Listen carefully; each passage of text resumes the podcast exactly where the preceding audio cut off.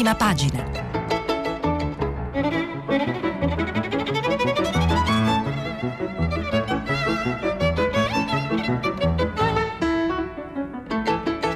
Questa settimana i giornali sono letti e commentati da Serena Sileoni, editorialista del Mattino. Per intervenire telefonate al numero verde 800 050 333, SMS e WhatsApp anche vocali al numero 335 5634 296. Ricercatrice in diritto costituzionale all'Università Suor Orsola Benincasa di Napoli e vice direttore dell'Istituto Bruno Leoni, Serena Sileoni è dottore di ricerca in diritto pubblico comparato, abilitata all'esercizio della professione forense e giornalista pubblicista. È stata esperta della valutazione della ricerca per l'Agenzia Nazionale di Valutazione del Sistema Universitario e della Ricerca e consulente di istituzioni nazionali ed europee su vari temi di ambito pubblicistico. Da ultimo per la Regione Lazio al tavolo Governance e Strumenti. Editorialista del Mattino, interviene nel dibattito pubblico in materia di istituzioni, diritto costituzionale e politiche economiche anche dalle pagine del Foglio ed altri giornali, nonché come ospite dei principali talk show e programmi radiofonici di politica. Fino al 2012 è stata responsabile editoriale della casa editrice Liberi Libri. Buongiorno e ben ritrovati, almeno per quanto mi riguarda, a prima pagina. Iniziamo la lettura dei giornali di oggi da un argomento importantissimo per le famiglie, le persone, i ragazzi e la società intera, cioè la scuola. Approfitto di aprire con questo argomento perché questi sono gli ultimi giorni di scuola per gli studenti italiani. Hanno già chiuso le scuole di alcune regioni come Marche, Molise, Sardegna, Sicilia, Veneto, Campania, Emilia-Romagna. Oggi chiudono quelle di Abruzzo, Lazio e Lombardia. È quindi l'ultimo giorno di scuola per molti, per tutti finiranno il 10 giugno, scuole chiuse, foto di classe a distanza, a Roma dove appunto oggi chiudono le scuole 40 associazioni, leggo dalle cronache locali della Repubblica, 40 associazioni legate all'universo scuola si riuniranno con l'iniziativa Apriti Scuola domani pomeriggio di fronte ad altrettanti istituti ma anche nelle piazze, nei parchi e nelle strade per chiedere a gran voce, leggo il servizio di Arianna Di Cori e Valentina Lupia, per chiedere a gran voce il ritorno della didattica in presenza. Quindi le scuole chiudono ma non si sa ancora quando riaprono e Andrea Gavosto firma su Repubblica un articolo dove ricorda che in realtà settembre, lo ricorda al ministro dell'istruzione, settembre è già domani, scrive Gavosto. Ministri e sindacati prima, maggioranza e opposizione poi si sono scontrati sul decreto scuola approvato sabato, che però, va ricordato, tocca solo marginalmente la questione centrale, come riaprire le scuole a settembre. Molto più grave è che il governo stia trasmettendo alle famiglie e alla scuola la sensazione di non avere una direzione di marcia. Il rischio di non recuperare, continua Gavosto, la perdita di apprendimenti di questi mesi è drammatico. Il governo non ha saputo dare una risposta convincente, invece in queste settimane ha cambiato rotta più volte, generando confusione e irritazione. Dapprima ha parlato di sdoppiamento delle classi, metà classe in aula e l'altra a casa, ignorando la difficoltà di una didattica che funzioni per entrambi i gruppi, oppure di turni mattina e pomeriggio, e ha stanziato fondi per recuperare e rinnovare spazi dentro e fuori gli edifici scolastici. Una buona idea per il futuro, ma in 3 mesi non si potranno fare grandi cose. Poi ha proposto riduzione delle lezioni a 40 minuti. L'ultima è tutto in aula, senza turni o sdoppiamenti di classe, ma con divisori di plexigas. Idea costosa e dannosa per l'ambiente, pedagogicamente discutibile e anche illogica. Se basta questo per la sicurezza, perché si sono persi mesi affermando che la riapertura era un'operazione complessa? Scuole e famiglie, chiede Gavosto, devono conoscere subito la strada strada che il governo vuole percorrere di qui a settembre, pur tenendo conto di tutte le incertezze legate all'andamento epidemico. Quindi ecco, le scuole stanno in questi giorni chiudendo per la pausa estiva, ma il pensiero di tante famiglie, dei ragazzi soprattutto, è non tanto la chiusura ma la riapertura a settembre, di cui appunto nel decreto non c'è traccia, se non in un rinvio a decreti del Ministero.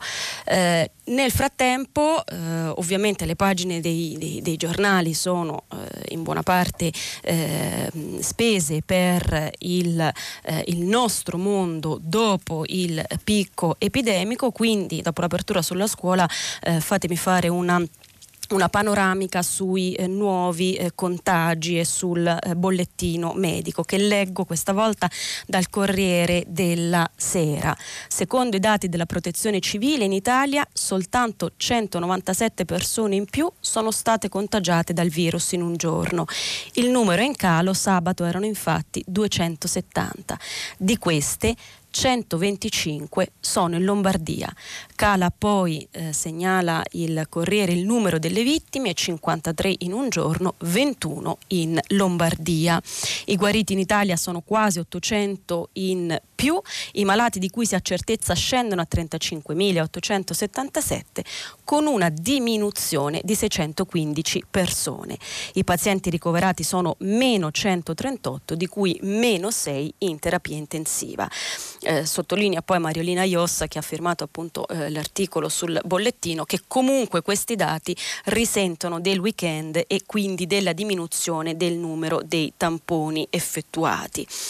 Da oggi è operativo peraltro, ma ci ritorneremo, in 4 regioni in via sperimentale la app Immuni, ma su questo ritorneremo, perché prima di parlare appunto della app Immuni nell'Italia post picco epidemico, non dico post Covid perché il Covid in realtà ancora c'è, i giornali iniziano a riempirsi anche delle testimonianze di quello che è successo, quello che prima si leggeva soltanto in numeri, ora diventano testimonianze di persone, malati o esperienze, e ne colgo una significativa dal Corriere della Sera su quello che è stata la gestione dell'epidemia in carcere, in particolare a San Vittore. Paolo Foschini fa infatti un reportage sul carcere di San Vittore come in realtà esperienza positiva di contenimento del virus, con l'aiuto di Medici Senza Frontiere, e intervista il coordinatore sanitario di San Vittore, Ruggero Giuliani, che dice appunto che soltanto uno non ce l'ha fatta, un asintomatico peggiorato in poche ore, ricoverato al San Paolo, 2 settimane di terapia intensiva, niente da fare. Il reparto Covid di San Vittore, dice appunto Ruggero Giuliani, il coordinatore sanitario del carcere, è stato realizzato in poco tempo in quello che prima era il centro clinico, è attrezzato solo per i trattamenti normali, che, sottolinea, non è poco in un carcere. Trasferiti al centro clinico dell'altro carcere milanese di Opera i 90 pazienti presenti prima, il centro clinico è stato trasformato secondo i criteri disegnati dagli esperti di Medici Senza Frontiere. La loro equipe è arrivata poche settimane dopo che il carcere aveva interrotto in via cautelare quasi tutte le attività di gruppo dei detenuti, i colloqui con gli esterni e l'ingresso dei volontari. Momenti di tensione altissima, ricorda chi c'era. Nessuno sapeva bene cosa fare, come del resto fuori. Ma quando siamo arrivati, dice una delle dottoresse di Medici Senza Frontiere, e abbiamo cominciato a spiegare come comportarsi, il clima è diventato di fiducia e le cose sono andate sempre meglio, e il modello San Vittore è diventato appunto un modello portato poi nelle Marche, in Piemonte e in Liguria. I problemi del carcere, ricorda appunto il coordinatore sanitario in questo reportage di Paolo Foschini, sono stati naturalmente giganteschi, problemi giganteschi a cui si è cercata di dare una soluzione nei limiti del possibile e talora con risultati che sarebbe anche bello conservare, come le telefonate e videochiamate quotidiane tra detenuti e familiari. E anche per la polizia penitenziaria, sottolinea il comandante Manuela Federico, è stato un momento di ritrovata collettività. E torniamo appunto alla app Immuni, che oggi dovrebbe prendere, anzi prende il via in fase sperimentale in 4 regioni, ma con poca fiducia sia sulla app che sui test serologici. E ci spiega questa vicenda Michele Bocci su Repubblica.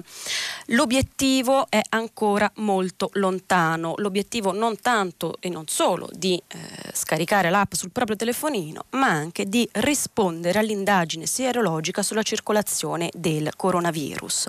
Come sapete, la Croce Rossa è stata infatti incaricata di contattare i cittadini che sono stati inseriti nell'indagine sierologica sulla circolazione del coronavirus e, spiega Michele Bocci su Repubblica, a 2 settimane dall'avvio della campagna sono 42.000 su 150.000 le persone che hanno aderito. In pratica hanno aderito a sottoporsi al test sierologico solo il 28% del campione, meno di un terzo. Oggi quindi non parte solo uno degli strumenti considerati fondamentali per tenere sotto controllo l'epidemia, cioè la app Immuni, che sarà completamente attiva per adesso in 4 regioni, ma riprendono anche le chiamate necessarie per scoprire quanto e dove ha colpito il virus. E sottolineo tra parentesi che peraltro la fase di test è essenziale poi per la fase di tracciamento, che è quella che si effettua appunto eventualmente con l'app. Ma come mai soltanto in meno di un terzo delle persone che sono state contattate dalla Croce Rossa ha aderito? Scrive Michele Bocci, continua: i cittadini italiani non sembrano molto interessati a fare un'analisi gratuita per scoprire se il loro organismo ha incontrato l'agente responsabile della pandemia. In più sono diffidenti quando arrivano telefonate da numeri sconosciuti. Prosegue Michele Bocci, sintetizzo che appunto non sono stati convinti dalla telefonata della Croce Rossa e tanto che si pensa che non è nemmeno detto che si raggiunga l'obiettivo dei 150.000 test. In quel caso, ricorda Bocci, dovrà essere l'Istat a dire come fare, se cioè è comunque possibile fare l'analisi con un numero inferiore di partecipanti. Intanto Immuni è stata scaricata da 2 milioni di italiani e sarà appunto sperimentata in Abruzzo, Liguria, Marche e Puglia, con molta diffidenza a quanto pare da parte delle persone. Diffidenza di cui ci dà una panoramica un po' più ampia Alessandra Ghisleri dalle pagine della Stampa. La ripartenza aumenta il malumore, un italiano su 2 boccia il governo, e Alessandra Ghisleri commenta uno studio di Euromedia Research e scrive: adesso cosa può accadere nel nostro paese dopo che le situazioni e le esigenze particolari di ogni cittadino sono ancora sospese nel limbo delle decisioni del governo e dell'Europa? Come conferma l'ultimo sondaggio Euromedia Research, il governo rischia di essere sepolto da una valanga di richieste e istanze che spaziano nelle più varie materie ministeriali. Nonostante un indice di fiducia nel Presidente del Consiglio Giuseppe Conte al 43,4% e quello del governo al 34,2%, con una leggera inflessione in negativo, esiste la consapevolezza nell'elettorato italiano, a tratti neppure malcelata, di una sottile linea di crisi, anche per una ragione elementare. Essere all'altezza della situazione odierna significa fare alcune cose in maniera rapida e tempestiva. Il significato dell'oggi però sembra sfuggire di fronte alle grandi promesse nei confronti del futuro. Le persone vivono nel presente e si sentono ignorate nelle loro individuali necessità. Oggi più che mai è incomprensibile, più che non ci siano risposte dirette e efficaci rispetto alle promesse elencate nei diversi interventi mediatici di tutti i rappresentanti dell'esecutivo e delle istituzioni. Gli elettori hanno compreso, prosegue la Ghisleri sulla Stampa, che nell'ombra dell'emergenza Covid-19 è cresciuto un forte conflitto politico per accreditare o screditare il proprio nemico, una marea di polemiche che hanno coinvolto tutti. In una complicata situazione decisionale, perché molte sono le informazioni e le valutazioni da mettere insieme, risulta più semplice per ciascuno di noi affidarsi alle proprie emozioni nei giudizi, nelle percezioni e nelle nostre opinioni. Il gap tra politica, istituzioni e cittadini si fa sempre più ampio in maniera inversamente proporzionale rispetto ai valori che registra l'indice di fiducia nelle istituzioni. E questo potrebbe anche spiegare, commento io, la diffidenza sia nei confronti del testing che del tracing. Sulle istituzioni, su chi continua a mantenere la fiducia nelle istituzioni, segnalo Mattarella dalle pagine del Corriere della Sera, segnalo il suo messaggio per i 50 anni delle regioni. Infatti ieri nel 1970, cioè il 7 giugno del 70, i cittadini vennero chiamati per la prima volta alle urne per eleggere i consigli regionali. E quindi il presidente Mattarella ha rilasciato un messaggio per questo importante anniversario, 50 anni appunto, e con parole di Mattarella che leggo appunto dal Corriere in un articolo di Giovanna Cavalli: autonomi ma comunque uniti, questo è il monito del capo dello Stato che invita alla concordia dopo i recenti, spesso aspri contrasti tra Stato e Regioni. La libertà dei territori e l'autonomia delle comunità sono un contributo all'unità nazionale nel quadro di leale collaborazione tra i diversi livelli istituzionali. Dopo mezzo secolo di esperienza, la riflessione sul rapporto tra Stato e Regioni, sul grado di autonomia delle Regioni, è ancora aperta e la stessa lotta alla pandemia ci ha posto di fronte a nuovi interrogativi su come rendere migliore il servizio ai cittadini ed evitare che conflitti e sovrapposizioni tra istituzioni possano creare inefficienze paralizzanti o aprire pericolose fratture nella società. Le diversità, sottolinea il presidente Mattarella, se non utilizzate in modo improprio, sono un moltiplicatore di crescita civile, economica, culturale. Questo ha detto ricordando appunto i 50 anni dalle prime elezioni regionali. E intanto però Stato-Regioni continuano a bisticciare, diciamo così, ad esempio per quanto riguarda la cassa integrazione. Lamentano i lavoratori che la cassa integrazione non è erogata. Per esempio nel Lazio, lo prendo dalla cronaca di Roma del Corriere, sono 8.170 le richieste di accesso alla cassa integrazione e 25.000 quelle da liquidare ancora in stand-by, e quindi la Regione al governo sollecita appunto la liquidazione della cassa integrazione. Risponde il presidente dell'INPS con una intervista a Repubblica e promette che entro venerdì 12 giugno pagheremo tutte le 419.000 domande di cassa integrazione giacenti. Venerdì 12 giugno, tra qualche giorno, quindi avremo modo di verificare che effettivamente così sia stato, anche perché appunto i lavoratori sono, diciamo, il disagio dei lavoratori che hanno diritto alla cassa integrazione ma non se la vedono liquidata cresce, e cresce ovviamente il disagio di molti categorie di lavoratori, non solo dipendenti. Segnalo dalle pagine del Fatto Quotidiano le proteste e la minaccia di sciopero dei sindacati su Ilva. Ne parlano un po' tutti i giornali, ma lo segnalo appunto, segnalo l'articolo di Francesco Casula sul Fatto Quotidiano. Ma i problemi non sono soltanto per i lavoratori dipendenti o gli operai, ma anche per gli autonomi. E a tal proposito segnalo due cose. La prima, una intervista all'ex viceministro all'economia Enrico Zanetti sulla Verità, che denuncia che è folle ancora negare il fondo perduto a 1 milione di professionisti. In un'intervista di Luca Telese, infatti, Zanetti spiega come gli autonomi non siano ricompresi negli aiuti a fondo perduto che con l'ultimo decreto, il decreto rilancio, il governo ha approntato per le anche per le partite IVA, per le imprese, ma non per gli autonomi, specialmente quelli che appartengono agli ordini professionali.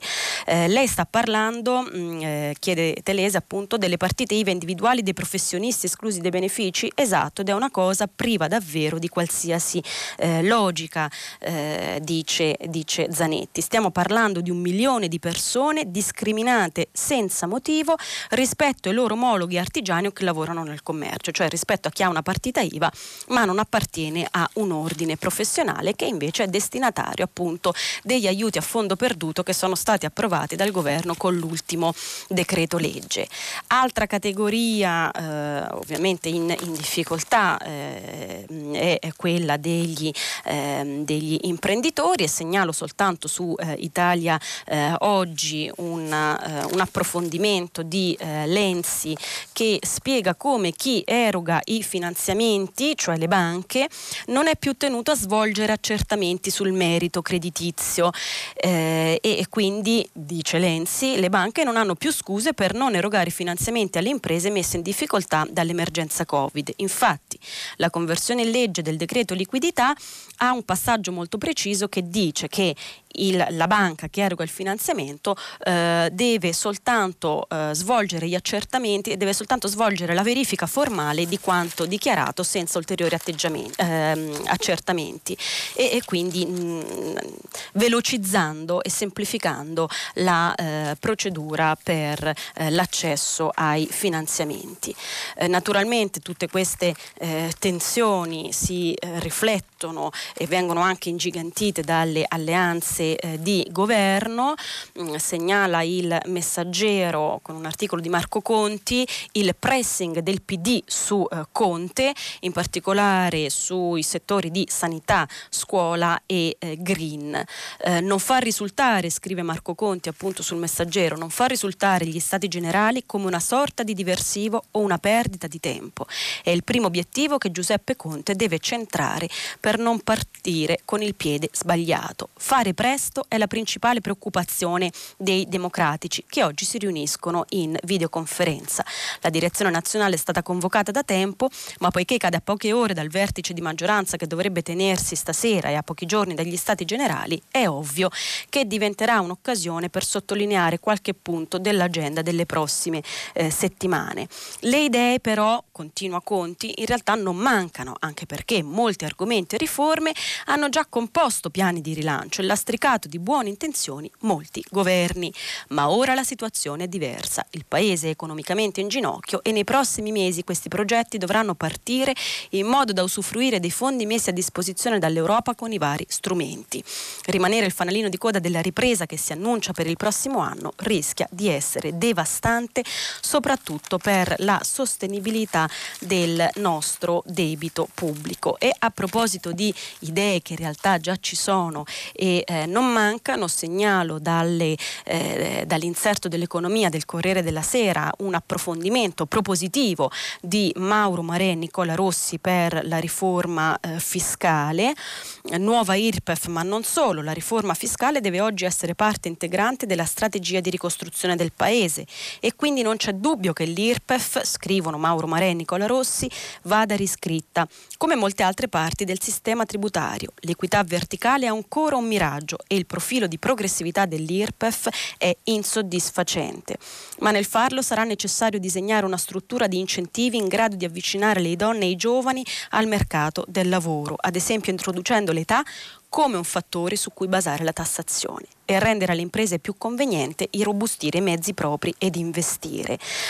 O non solo IRPEF, quindi anche, dicono Rossi e Maré, spese fiscali. L'epidemia è un'occasione unica per ripartire da zero e eliminare le spese fiscali più inutili, inefficienti e distorsive, ma anche intervenire, continuano, sul rapporto fra gettito e spesa.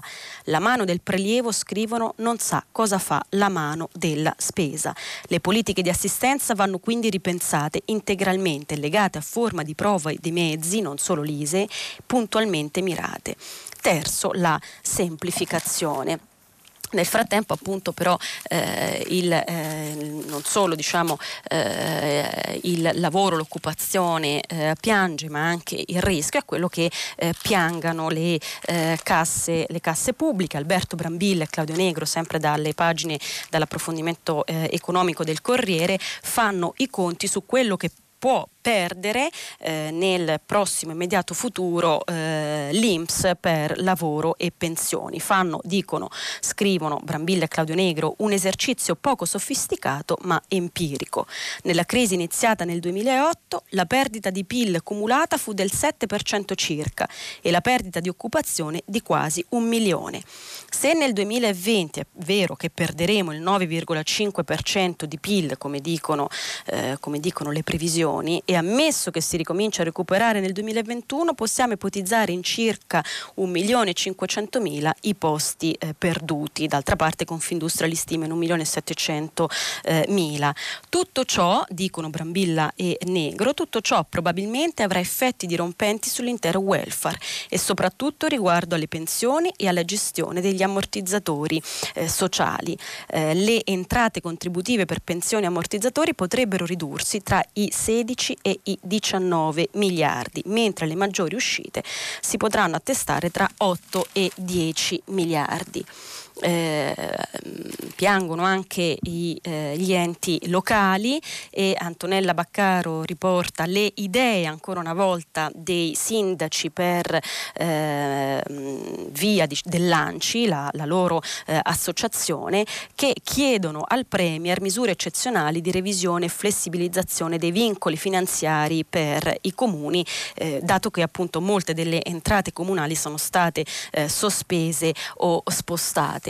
Ma in realtà i soldi sembra che non mancheranno, con tutti quelli che sono stati stanziati anche e soprattutto dall'Unione Europea. E a questo proposito Ferdinando Giuliano su Repubblica ammonisce con un titolo che è "Il dovere di spendere bene". Negli ultimi 10 anni, scrive Giuliano, il mondo politico italiano si è nascosto dietro un grande alibi, l'idea che l'Europa non facesse abbastanza per aiutare l'Italia. Ora che questa scusa è improvvisamente scomparsa, tocca al governo mostrare di avere un progetto di sviluppo che vada oltre la richiesta continua di sussidi. E ricorda anche che appunto i soldi, i finanziamenti che attraverso le varie linee l'Unione Europea sta mettendo in campo, e le premesse purtroppo però dal punto di vista nazionale, continua Giuliano, non fanno presagire molto di buono. Il Premier Giuseppe Conte ha lanciato dei fumosi stati generali dell'economia, ma questi sembrano soltanto l'ennesimo tentativo di riverniciatura, di una leadership tanto camaleontica quanto incolore. Il ministro degli esteri Luigi Di Maio twitta di volere più soldi possibili dall'Europa. I ministri Gualtieri e Amendola hanno maggiore consapevolezza delle priorità, ma non è chiaro se il Partito Democratico avrà la forza di portare l'Italia su un cammino più virtuoso. E a proposito dell'alibi europeo, segnalo un'intervista di Salvini alla Stampa, dove si parla appunto, l'intervistatore Amedeo La Mattina chiede anche: contento che l'Europa abbia aperto i cordoni della borsa, Berlusconi pare entusiasta. E risponde Salvini: Conte, PD e 5 Stelle ci hanno fatto perdere 3 mesi per inseguire l'Europa. Molti di quei soldi, mi riferisco al Recovery Fund, arriveranno l'anno prossimo, in ogni caso saranno d'accordo su come spenderli. Dirotta quindi la domanda con un'altra domanda senza rispondere. rispondere. Segnalo però che nella stessa intervista Salvini lancia una notizia, cioè auspica l'election day. A settembre o ottobre voteremo per comuni e regioni e, chiede Salvini, è opportuno che si voti anche per il Parlamento. A proposito sempre di soldi ce ne sono, ma bisogna saperli spendere bene. Segnalo poi dalle pagine del Mattino un'inchiesta di Nando Santonastaso, cantieri fermi, il grande spreco. Nel mezzogiorno bloccate 425 opere pubbliche, dalla difesa idrogeologica alla manutenzione stradale. Il governo verso un piano da 200 miliardi, di cui 33 al sud, ma appunto ci sono 425 opere pubbliche avviate ma bloccate, e quindi appunto non basta avere i soldi. Segnalo poi sempre sui temi di Stato e mercato e ripresa l'editoriale di Panebianco sul Corriere, un'analisi dell'opinione pubblica italiana.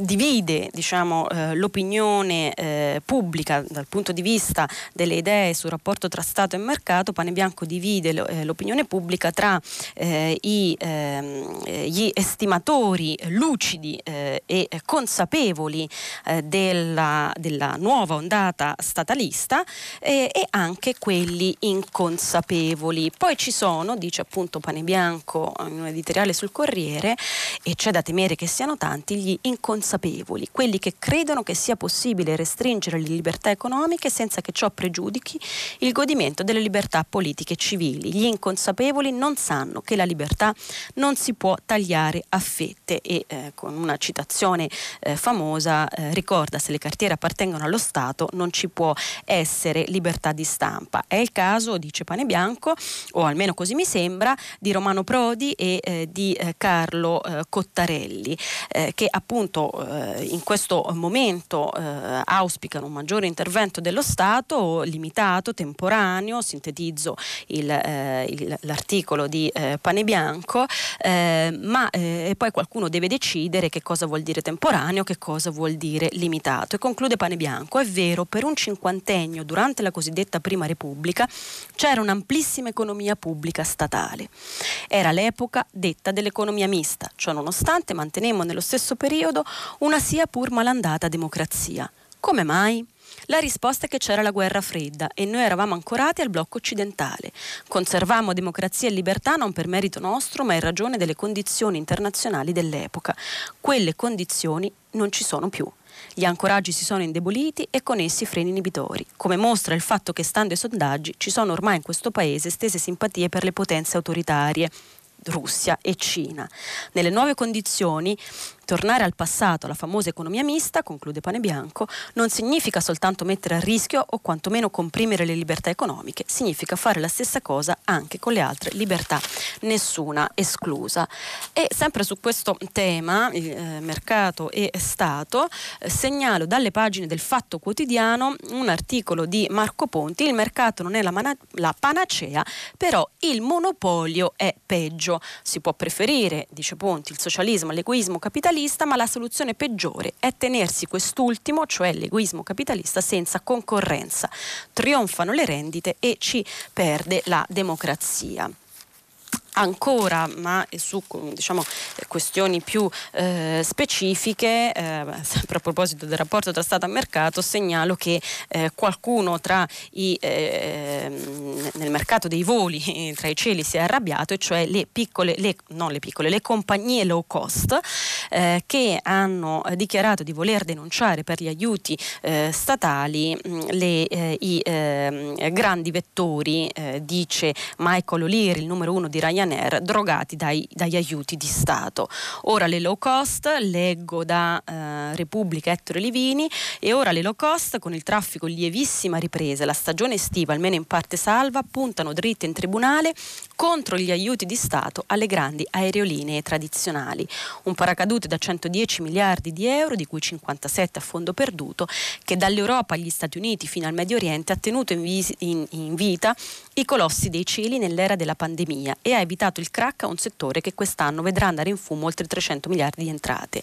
Semplifica appunto Michael O'Leary, il numero uno di Ryanair: i grandi vettori sono come drogati in cerca di una dose, e segnala di aver già presentato all'Unione Europea una denuncia, quindi alla Commissione, una denuncia per aiuti di Stato.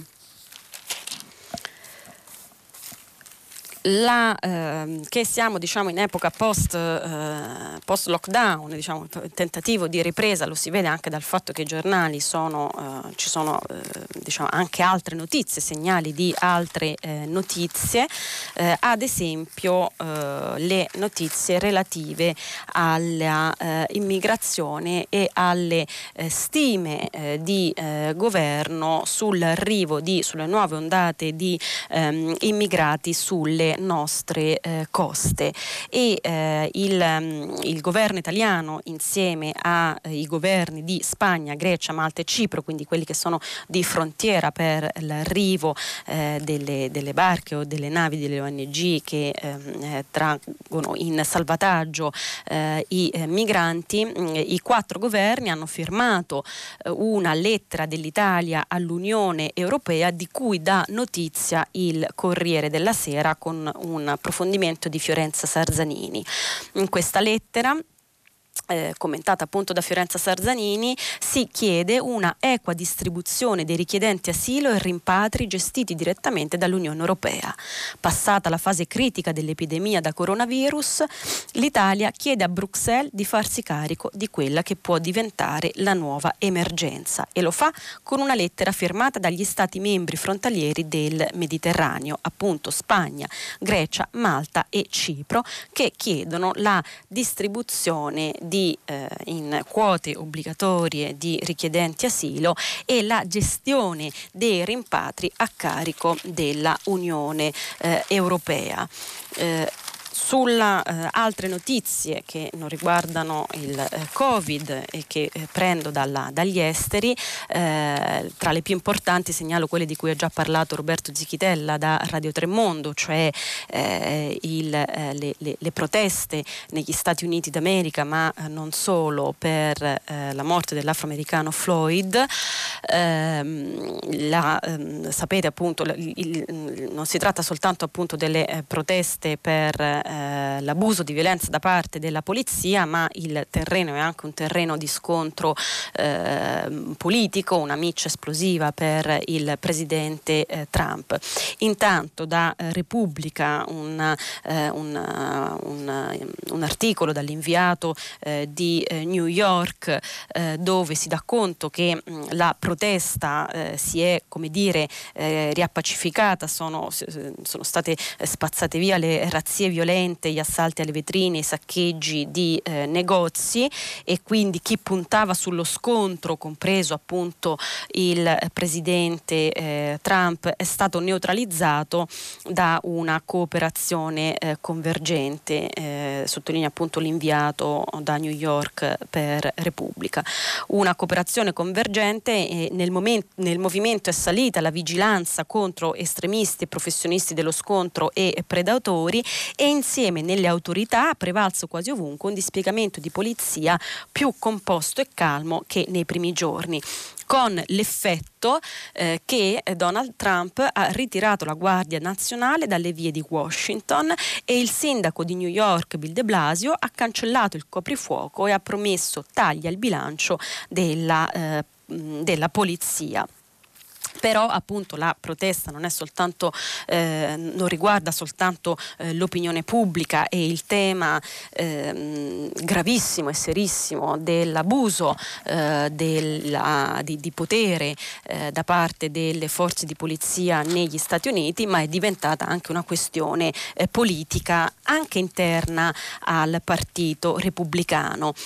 Dalla Stampa infatti l'inviato a New York Paolo Mastrolilli fa un esame dell'isolamento che sta avendo Trump all'interno del suo partito, e scrive: delle due l'una, o il partito repubblicano ha abbandonato Trump e dietro le quinte già cerca un nuovo leader capace di tornare a incarnare gli ideali di Lincoln, oppure lui ha dirottato e ricostruito a sua immagine e somiglianza, scippandola all'establishment di cui se ne frega, perché tanto dalla sua parte ci stanno gli elettori.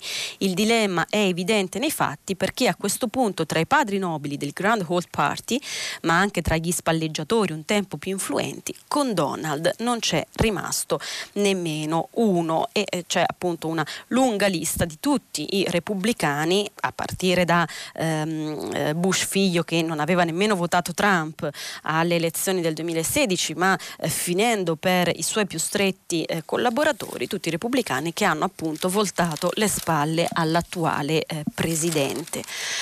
Segnalo inoltre, sempre sulla tema esteri, Italia esteri invece questa volta, che il presidente Conte ha avuto un colloquio con al-Sisi, un colloquio quindi con il leader egiziano, che ha riguardato la questione libica, quindi la questione del controllo dei territori ma anche le armi. E dice la stampa, Francesca Sforza sulla stampa, con tuttavia silenzio sul caso Regeni.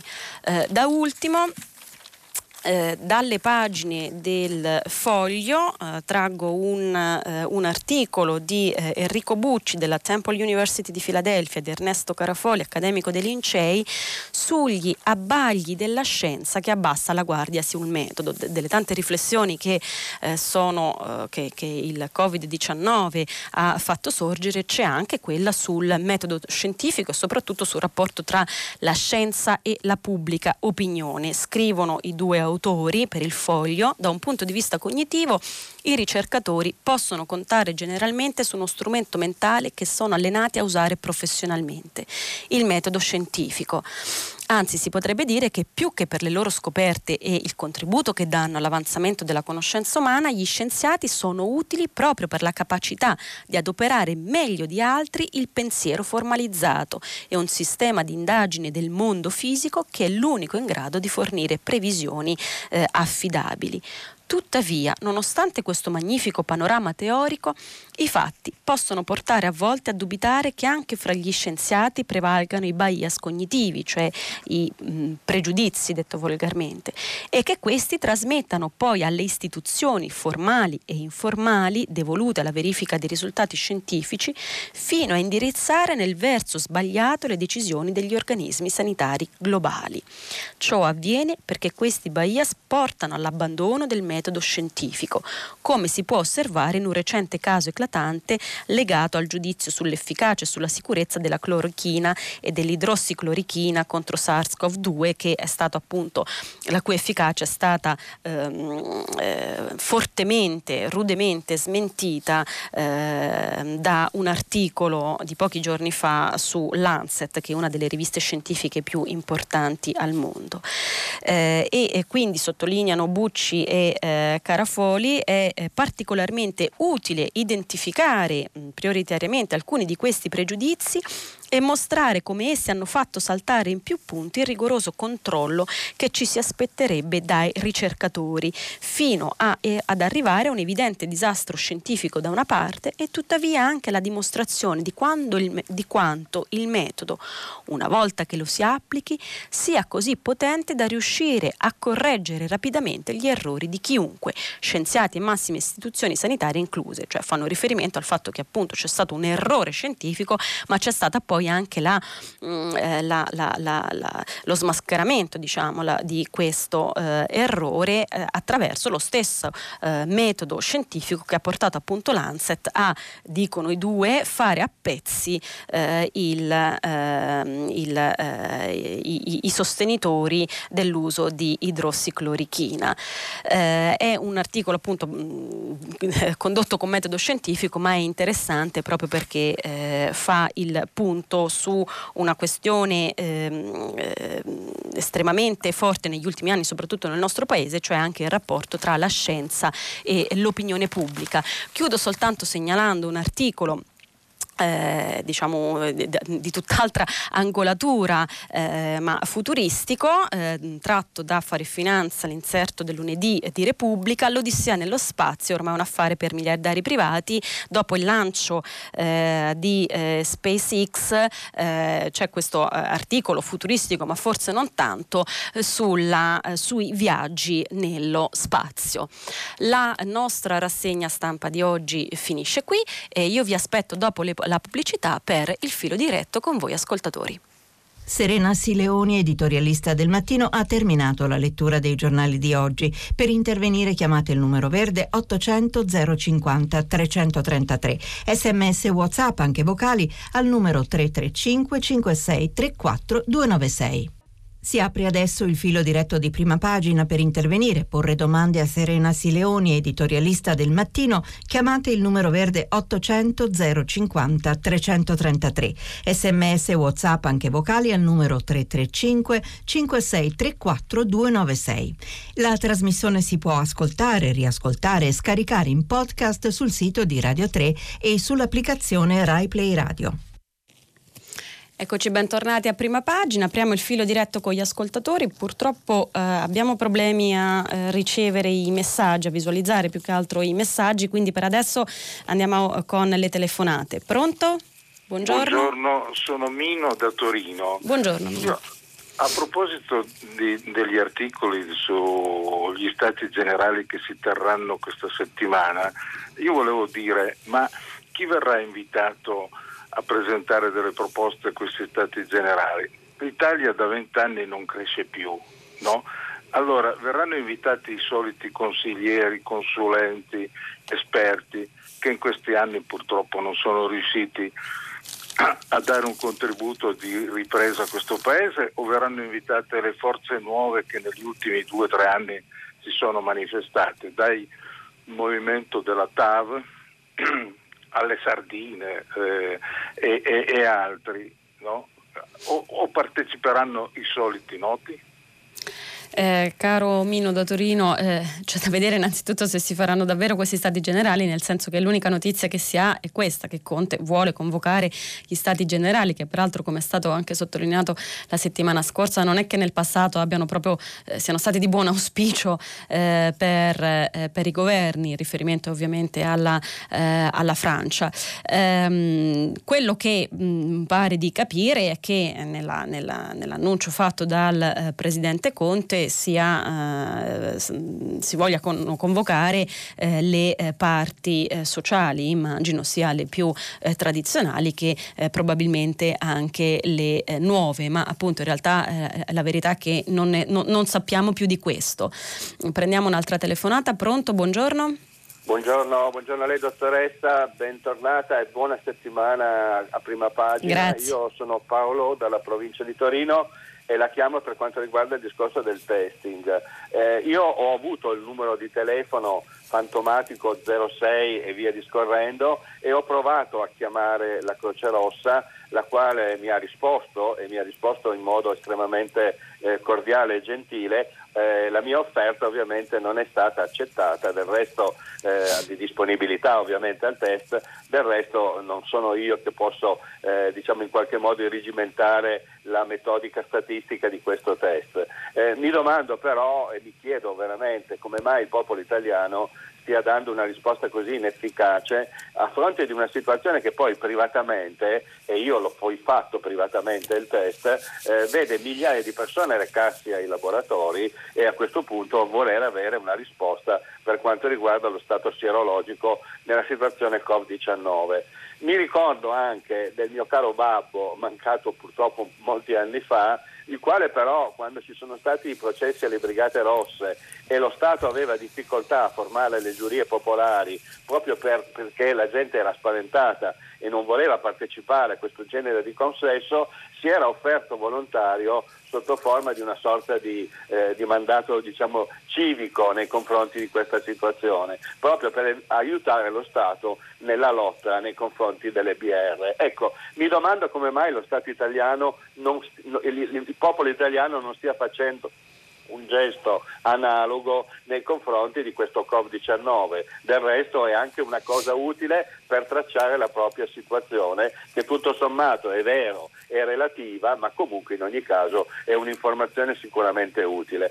Vorrei sapere anche da lei com'è pensabile che questo attuale tipo di establishment sia in condizione di gestire questa seconda fase senza tracciamenti, senza testing. Io ho la sensazione che ci sia una navigazione a vista che è preoccupante, proprio per il fatto che non ha strumenti di carattere tecnico e tecnologico, compresa anche la app, sufficientemente validi in questo momento per dare a loro un'informazione che non sia quella di rendersi conto che forse l'estate sta in qualche modo aiutando in maniera magica la situazione italiana. Grazie ancora e attendo una sua risposta. Grazie Paolo, speriamo non solo l'estate a questo punto. Della app Immuni parlerà, segnalo che si parlerà più tardi su sempre a Radio 3, a Radio 3 Scienza. E come mai gli italiani non hanno risposto alla proposta di fare il test gratuitamente per questa grande indagine su campione statistico? È talmente tanto inusuale questa risposta negativa che evidentemente, paradossalmente, ci deve essere una ragione razionale, quasi non del tutto emotiva. Che cosa voglio dire? È la ragione in una situazione, come dire, da laboratorio. Tutti avrebbero dovuto rispondere sì, per i motivi che lei dice, che sono anche, se vuole, di gran lunga più comodi che rispondere di far parte di una giuria per i processi alle brigate, dove sottoporsi a un test sierologico non fa paura, anzi, come dice lei, dà comunque una prospettiva di doppia vincita. Ci si mette a disposizione di una campionatura su base nazionale e al tempo stesso si fa un'indagine di cui si può avere un interesse personale, sapere, pur con tutte le possibilità di falsi positivi o negativi, avere un'idea se si ha avuto il virus, se si hanno gli anticorpi. Quindi come mai questa prospettiva di doppia vincita per la persona che si sottopone al test e poi per l'uso della statistica dell'indagine a livello nazionale, come mai non è stata così ben accolta dalle persone che sono state scelte per sottoporsi a questa indagine? Evidentemente, appunto, ci sono delle ragioni profonde di sfiducia, di diffidenza, più che fiducia secondo me, di diffidenza per come è stata condotta, non dico l'intera gestione della pandemia in Italia, ma proprio la questione del test e tracing, a partire tutta la vicenda che va dalla disponibilità delle mascherine alla disponibilità di tutto il kit che serve per fare il tampone, non soltanto dei bastoncini, di cui abbiamo scoperto che la gara si era aperta praticamente quando la curva si stava appiattendo. Questa diffidenza nei confronti della gestione di due fasi cruciali, che sono quella del testing e quella del tracing, forse dà ragione a una risposta che sicuramente è una risposta emotiva, ma che nella sua emotività forse ha una razionalità sistematica, che è appunto data dalla diffidenza per come alcune fasi, alcune questioni cruciali della pandemia in Italia sono state gestite. E questo lo conferma quello che lei dice, se è vero che sia così, lo prendo ovviamente per buono, non ho informazioni di mio, che le persone sono invece disposte ad andare nei laboratori privati e a spendere quei 15, 20, 30 euro per sottoporsi autonomamente al test sierologico di propria tasca. Pronto? Chi c'è al telefono? Sì, buongiorno, sono Luigi, chiamo dalla provincia di Torino. Buongiorno. Io mi riferisco, ho sentito, non ho letto, ma ho sentito l'articolo di Panebianco, quello che lei ha letto, sullo statalismo. Volevo fare un'osservazione, perché i lucidi, che secondo lui i lucidi sanno che il più Stato significa più autoritarismo, e questa frase mi richiama una frase che se non sbaglio lei fa riferimento all'Istituto Leoni, che aveva scritto qualcuno in palestiniano nell'Istituto Leoni, il quale diceva qualche anno fa che il grado di libertà economica di cui gode un paese rappresenta l'ordine di grandezza per la libertà futura, che è esattamente il distillato perfetto della distorsione neoliberista. Abbia pazienza, io rimango un po' stupito perché facciamo ancora la lotta tra Stato e capitalismo, quando sappiamo benissimo che l'unico capitalismo di Stato esistente, ed è la cosa peggiore, la Cina, che peraltro è molto molto ben vista dai grandi finanzieri, perché il finanzcapitalismo è strettamente legato all'economia cinese. Quindi non capisco questo. In realtà la libertà dello Stato non è che questione che lo Stato deve interferire più di tanto sull'economia, è questione che l'economia, secondo me, l'impresa non è che ha come fine esclusivo lo stato di profitto, l'impresa dovrebbe avere una valenza sociale. E allora bisogna entrare in una logica che non è di contrapposizione ma è di dialogo, mentre invece questo articolo prende la gente come me per degli antilibertanti, addirittura antidemocratici, mentre invece sappiamo che tutto il grande potere delle multinazionali sono sia antidemocratiche. La Goldman Sachs ha detto chiaramente che il Parlamento era superfluo qualche anno fa, quindi voglio dire, chi è che è antidemocratico? Beh, queste cose qui veramente io sono sdegnato da questa roba. E voglio dire ancora una cosa, non esiste solo il capitalismo e il socialismo oppure lo statalismo, esiste anche l'economia civile, ad esempio, che non viene mai trattata, che è proprio questa economia dove si cerca di mediare tra questi due assiomi che sono diventati dialettici, ma con una dialettica secondo me falsa, perché il Giano di fronte, come dice Revelli, non è vero, c'è una convergenza obiettiva tra lo statalismo cinese e il finanzcapitalismo. Questa è una convergenza obiettiva che tra l'altro provoca il disastro ambientale. Io vorrei veramente che ci fosse un pochino di serietà, di chiarezza rispetto a questo. Oppure diciamo, torniamo alla Margaret Thatcher che dice TINA, l'acronimo, non ci sono alternative, there is not alternative, chiuso, esiste il capitalismo e il neocapitalismo dominante, quindi tutti quelli che sono contro questo sono contro la libertà. Ma veramente questo è un insulto, questo io lo considero un insulto, via partita. La ringrazio Luigi perché ha sottolineato un punto importante che spesso viene appunto sovrapposto, cioè quello tra mercato e capitalismo. Lei ha fatto giustamente la contrapposizione tra i conflitti possibili tra libertà e capitalismo, ma qui Panebianco parlava di Stato e mercato, non Stato e capitalismo. L'esempio cinese che lei ha fatto è un esempio perfetto da questo punto di vista, perché il capitalismo cinese non è tutt'altro che un regime di libero mercato, ma non lo voglio dire con parole mie, ma con le parole dell'articolo di Marco Conti, che prima ho citato ma non ho avuto tempo di leggere dal Fatto Quotidiano, che sono molto più sintetiche di quello che potrei dire io, che credo possano rispondere alla sua obiezione sul fatto che il capitalismo può essere illiberale, specie se un capitalismo monopolistico come quello di Stato. I capitalisti, ho ripreso l'articolo di Ponti sul Fatto Quotidiano di oggi, i capitalisti detestano il mercato nonostante si affannino a dire il contrario. Lo aveva capito anche Adamo Smith, il massimo teorizzatore del libero scambio, cioè del libero mercato. Le rendite monopolistiche sono molto meglio, costano poca fatica e consentono anche di essere usate in parte per comprare i lavoratori del monopolio, che così lotteranno al fianco dei padroni. Se qualche malintenzionato tentasse di aumentare la concorrenza, lo sosteneva un signore che si chiamava Lenin. Il capitalismo, anche quello monopolistico, per nostra fortuna ha bisogno dei consumatori per poter cercare di fare profitti, cerca sempre nuovi mercati da sfruttare. Altri regimi se ne possono fregare molto di più.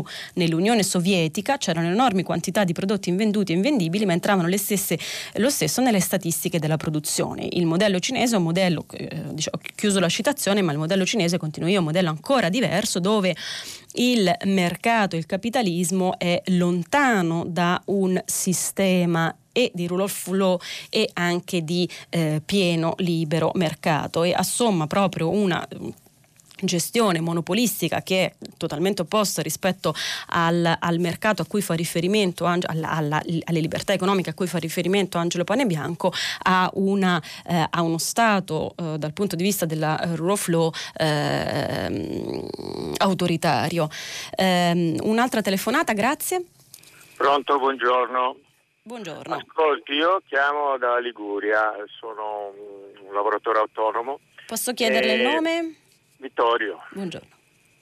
Ascolti, volevo segnalare, spero che ci sia qualche parlamentare all'ascolto, segnalare il fenomeno dello strozzinaggio che sta diventando in una maniera enorme, soprattutto perché ci sono varie fasce sia di autonomi che di cassa integrati che purtroppo hanno bisogno della liquidità che purtroppo per quanto riguarda gli autonomi il commercio e anche i servizi sono completamente bloccati perché non ce n'è in giro, e casse integrati perché le pratiche sono così elaborate che non è ancora arrivato niente, e tutte queste fasce sono prede di strozzini, mi vengono segnalate da tutte le parti. Io abito qui vicino a Genova e il problema si sta diffondendo a macchia d'olio, molto molto molto forte.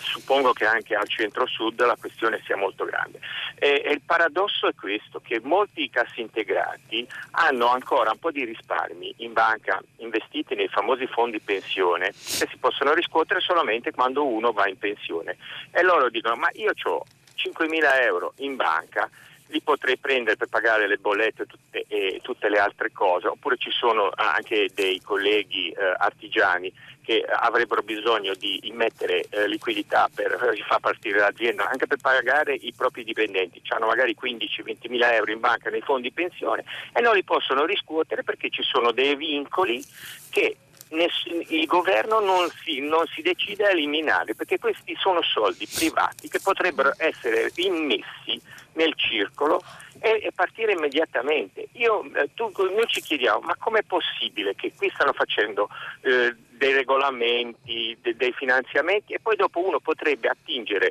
personalmente ai propri risparmi e non si fa niente a sbloccare i vincoli dei fondi pensione? Uno può riscuotere solo il 30% liberamente dei fondi pensione, ma mi crede che con la crisi che c'è stata in questi ultimi 5 anni, soprattutto tra i lavoratori autonomi, il 30% è stato già usufruito? Mi pare così strana che è strano questa cosa, che uno ha dei suoi soldi che sono i suoi e li potrebbe prendere solo perché ci sono dei vincoli imposti sia dalle banche che dall'assicurazione che non si possono attingere questi soldi. È paradossale. Io spero che ci sia all'ascolto qualche parlamentare che si faccia carico di questa cosa qui, di eliminare i vincoli ai fondi pensione. Poi se uno non ne ha bisogno ce li lascia in banca, non c'è problema. Speriamo tutti che riparta l'economia come prima. Speriamo che questo virus sia finito, come dicono molti virologi, lo speriamo tutti, però adesso noi abbiamo bisogno di liquidità, 600 euro al mese che sono arrivati dall'Inps e niente, sono i pannicelli caldi, non servono a far ripartire un paese importante come l'Italia, bisogna sbloccare i fondi pensione. Volevo un suo parere e la ringrazio molto perché ci sta ascoltando. La ringrazio Vittorio, colgo la sua proposta, ma soprattutto la sua telefonata mi dà il là per tornare su quello che ha detto all'inizio, cioè il rischio usura, perché proprio oggi alcuni giornali riportavano un'indagine di Confcommercio che denuncia che nel terziario un'impresa su 10 risulta esposta a usura o a tentativi di appropriazione anomala, una percentuale che cresce fino quasi al 20% per quegli imprenditori che si dicono molto preoccupati. L'indagine è stata condotta appunto da Confcommercio in collaborazione con Format Research ed è riportata in maniera molto estesa sulla stampa, con una sintesi di Maria Rosa Tomasello che sto adesso sfogliando, e che cosa dice appunto questa indagine sul rischio di infiltrazioni, non la realtà, però il rischio di infiltrazioni criminali nel settore del commercio e della ristorazione durante l'emergenza sanitaria. Questo rischio è appunto aumentato ed è confermato anche da altri dati. Per esempio, nei giorni scorsi a Roma l'ambulatorio antiusura della Confcommercio ha lanciato un grido di dolore: il rischio usura tra marzo e aprile è aumentato del 30% e a maggio potrebbe toccare il 50%. Le aziende, questa è la dichiarazione di Luigi Ciatti, il presidente dell'ambulatorio antiusura della Confcommercio, le aziende hanno un'esigenza di liquidità immediata che non è arrivata dallo Stato, e questo allarme trova conferma, pare, nei dati del Viminale. E infatti nel mese di marzo è stato rilevato un crollo generalizzato dei reati, con un'unica eccezione, l'aumento, dice sempre Maria Rosa Tomasello sulla Stampa, l'aumento dell'usura cresciuta del 9%. Grazie, un'altra telefonata? Sì, pronto, buongiorno. Buongiorno. Buongiorno, sono Pietro Brogi, sono di Firenze, anche se telefono alla costa toscana. Volevo parlare su quell'articolo sugli studi scientifici, in particolare alla clorosifina, che lei aveva citato nella rassegna stampa. E effettivamente da quello che lei ha letto e commentato non si capisce bene se l'uso è consigliato o non consigliato. È vero che gli scienziati probabilmente non hanno ancora delle idee molto chiare, ma l'articolo dell'Lancet, che prima era stato pubblicato e poi è stato bocciato e quindi ritirato, in realtà bocciava l'uso della clorosifina. Quindi invece altri studi hanno dimostrato che aveva un effetto benefico. Ora in particolare in quel caso ci sono degli interessi finanziari che sono enormi, perché questo farmaco è veramente a basso costo e quindi ci sono degli interessi finanziari che possono indirizzare in uno o nell'altro senso. Ecco, purtroppo la comunicazione scientifica non è molto seguita, in particolare nel Covid probabilmente gli scienziati brancolano ancora nel buio. Le faccio un secondo esempio che secondo me è stato parlato a Bergamo, che una delle massime cause del contagio era stato dovuto a una partita di Coppa dei Campioni tra Valencia ed Atalanta. Beh, se lei va a vedere i dati, c'erano oltre 5.000 tifosi spagnoli che venivano da Valencia, e quindi io mi sono preoccupato di andare a vedere che cosa era successo a Valencia, ed ho visto che il contagio rispetto ai dati spagnoli era di circa la metà, mentre invece 5.000 contagiati o possibili contagiati avrebbero dovuto spostare i dati. Ecco, io volevo fare questa osservazione, grazie. La ringrazio. La questione della scienza e opinione pubblica, che è una questione secolare appunto, è evidente che in un momento in cui le persone invocano risposte e terapie, diventa cruciale, ma diventa appunto anche passibile di quelli che nell'articolo venivano definiti appunto i pregiudizi da parte della stessa comunità scientifica di riferimento, pregiudizi magari anche del tutto genuini, cioè per esempio il pregiudizio di cercare il prima possibile una terapia che possa sembrare che funzioni anche quando non si ha sicurezza che funzioni. A questo, dal punto di vista per l'epidemia, la pandemia che abbiamo vissuto e stiamo forse ancora vivendo, anzi stiamo ancora vivendo perché non è stata dichiarata chiusa, ci si è messa di mezzo anche la politica, si è prepotentemente introdotta, proprio per esempio a proposito dell'uso della idrossiclorochina, che presidenti qui del calibro di Trump o Bolsonaro o istituzioni anche in Francia erano a un certo momento rincorrevano dichiarazioni miracolistiche sull'uso di questi farmaci. Cioè, tutte queste cose appunto bisogna stare attenti, bisogna riuscire a preservare il metodo scientifico per quello che è, cioè un metodo che va avanti per sperimentazioni e errori, e che per quanto possa andare veloce nella ricerca, e in questi mesi è andato straordinariamente, miracolisticamente questa volta sì veloce, ha comunque bisogno di sperimentazioni ed errori, e non può fare miracoli, non gli si possono chiedere miracoli. Il nostro ministro Bocci a un certo momento nel picco dell'epidemia aveva, non ricordo in quale giornale, aveva scritto che si pretendevano risposte certe dalla scienza. Ecco, un approccio così è uno di quelli che, soprattutto se lo dice un ministro di turno, davvero fanno molto male alla purezza del metodo scientifico, se non altro perché mettono una pressione addosso che non è una cosa buona appunto per il metodo scientifico. Un'altra telefonata, pronto? Sì, pronto, buongiorno. Mi chiamo Paolo e telefono da Cagli, provincia di Pesaro Urbino. Ascolti, volevo semplicemente intervenire rapidamente dando un piccolo contributo sulla questione dei test sierologici. Io non parlerei di fallimento, ma solamente di difficoltà, e credo che il motivo sia non nella cattiva volontà degli italiani, ma in un fattore molto più pratico e molto più semplice. Cioè, nel momento in cui viene effettuato il test, questo ovviamente può risultare positivo. Nel caso in cui risulti positivo, non si può escludere che la persona sia in quel momento positiva. A quel punto bisogna porsi in quarantena, aspettare 1 o 2 tamponi, questo a seconda dell'efficienza delle varie regioni può richiedere qualche tempo. In pratica si rischia di rimanere a casa una settimana, anche se si è perfettamente sani, cioè se si è avuto il coronavirus in passato e poi è stato superato. E ovviamente credo che questa, se l'indagine campionaria è ben condotta, è una delle cose che gli operatori devono dire a chi si sottopone al test, e credo che questo possa spiegare in gran parte il fatto che molte persone preferiscono non effettuare il test.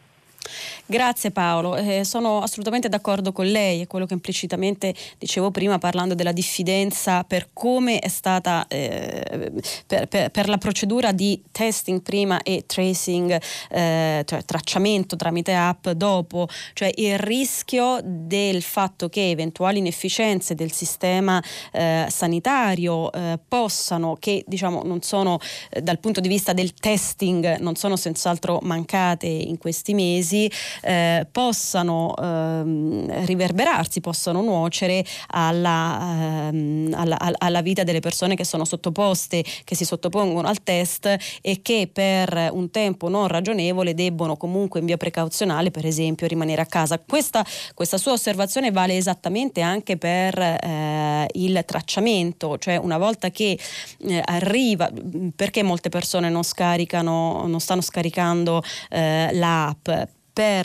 Immagino, questa è la mia opinione, per questa diffidenza che deriva dalla esperienza, dalla osservazione di come è stata appunto condotta la fase di testing, e quindi che resta comunque la fase centrale anche per il tracciamento. Cioè, una volta che uno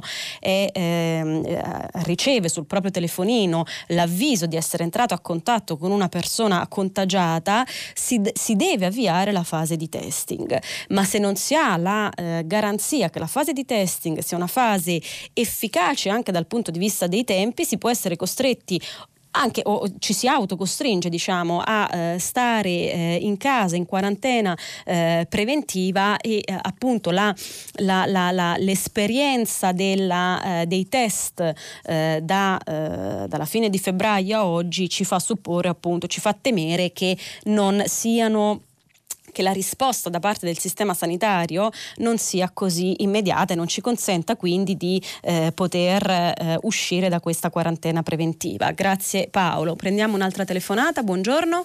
Buongiorno. Salve, sono Antonio da Napoli. Buongiorno Antonio. Senta, io volevo narrarle un episodio che è accaduto ad una mia conoscente ricoverata all'ospedale Vanvitelli, vecchio policlinico di Napoli, nel reparto di neurologia. Questa persona durante il periodo del lockdown si è trovata a dover fare un'indagine all'interno dello stesso nosocomio nell'ambulatorio connesso di neurofisiopatologia.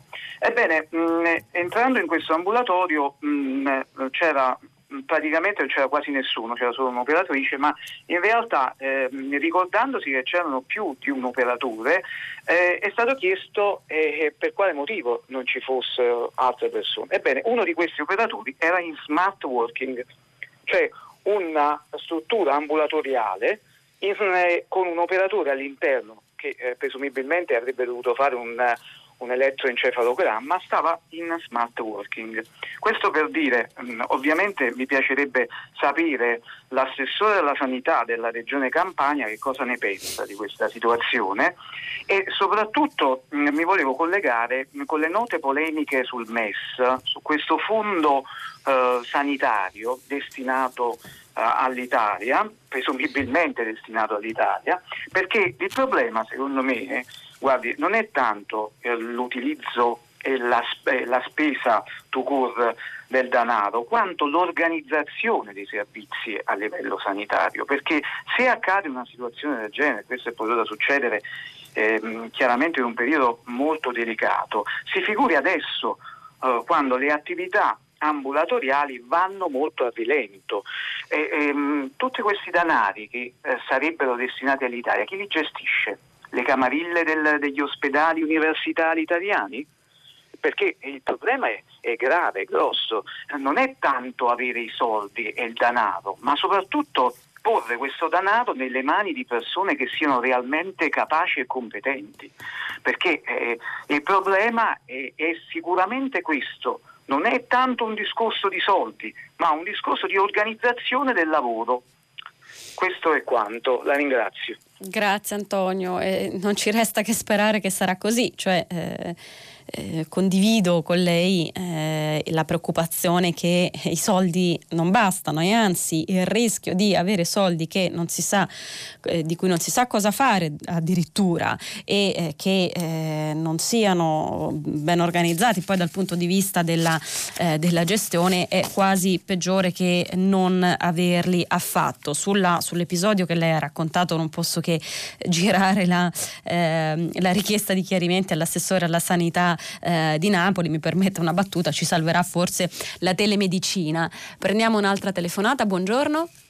Buongiorno, sono Cristina da Roma e parlo a nome della rete Apriti Scuola, una rete spontanea nata a Roma, costituita da comitati di genitori, associazioni di genitori e genitori spontanei, insegnanti e altre associazioni del terzo settore che man mano si sono unite, perché oggi vogliamo ricordare che è l'8 giugno e quindi è l'ultimo giorno di scuola.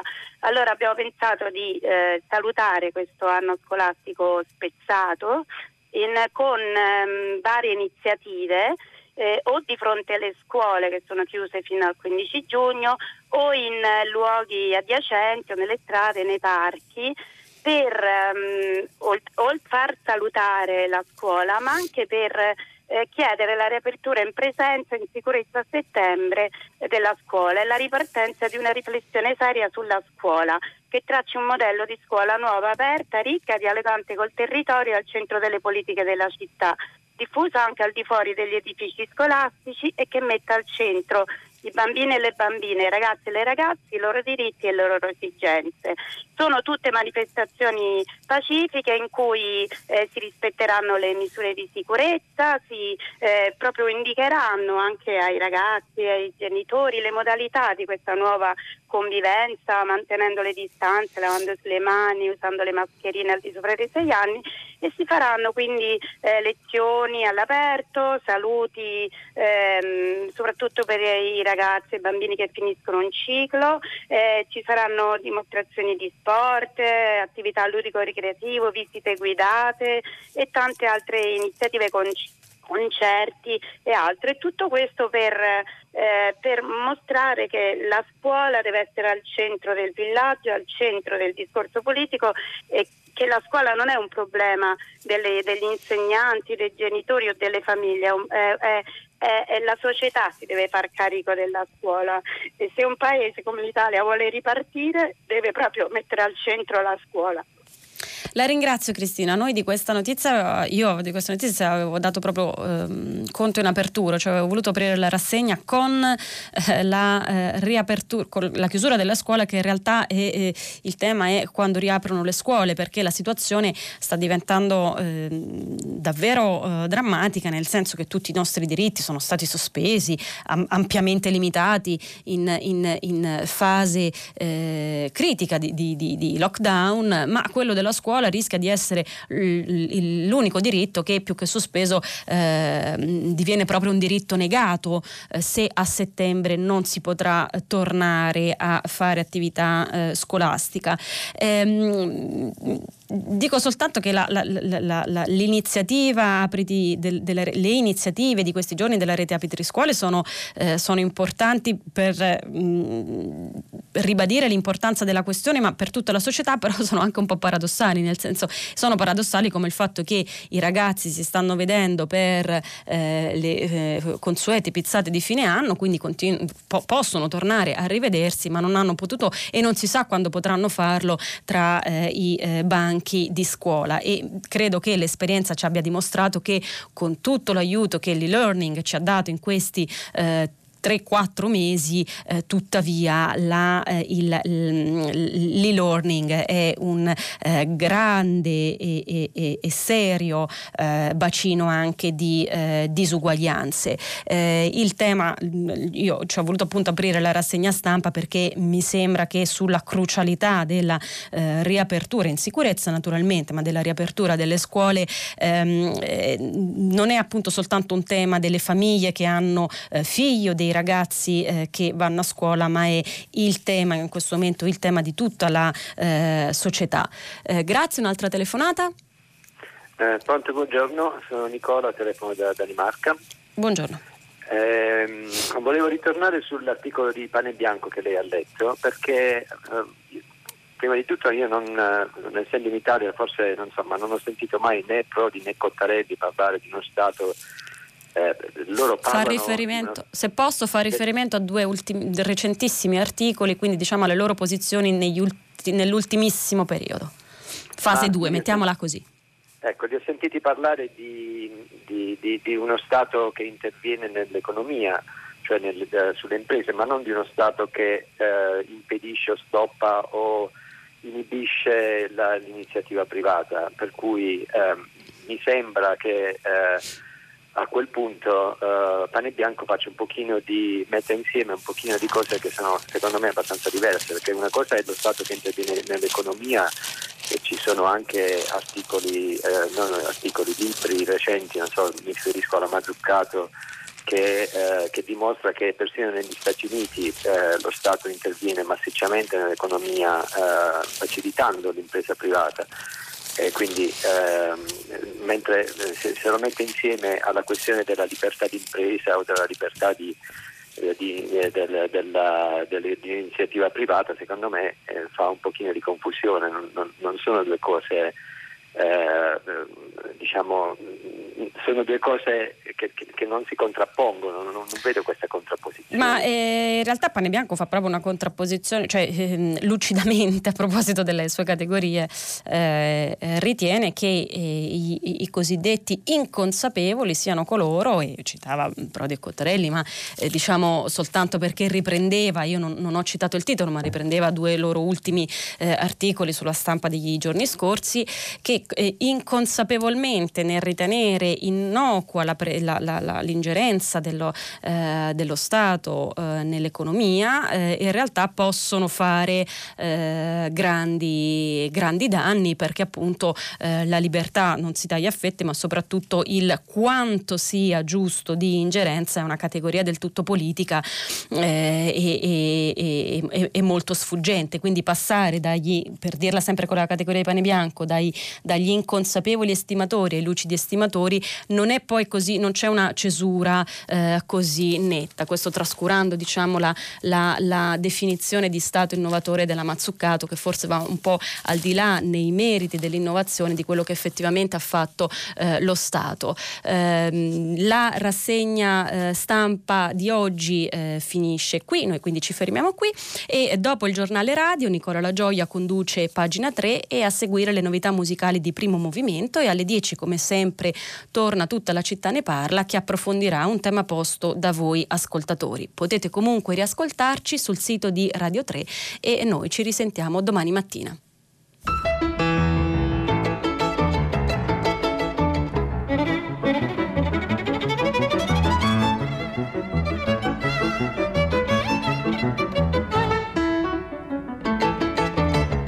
Serena Sileoni, editorialista del Mattino, ha letto e commentato i giornali di oggi.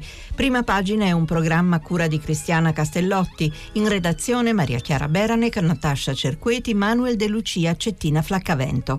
Posta elettronica primapagina@rai.it. La trasmissione si può ascoltare, riascoltare, scaricare in podcast sul sito di Radio 3 e sull'applicazione Rai Play Radio.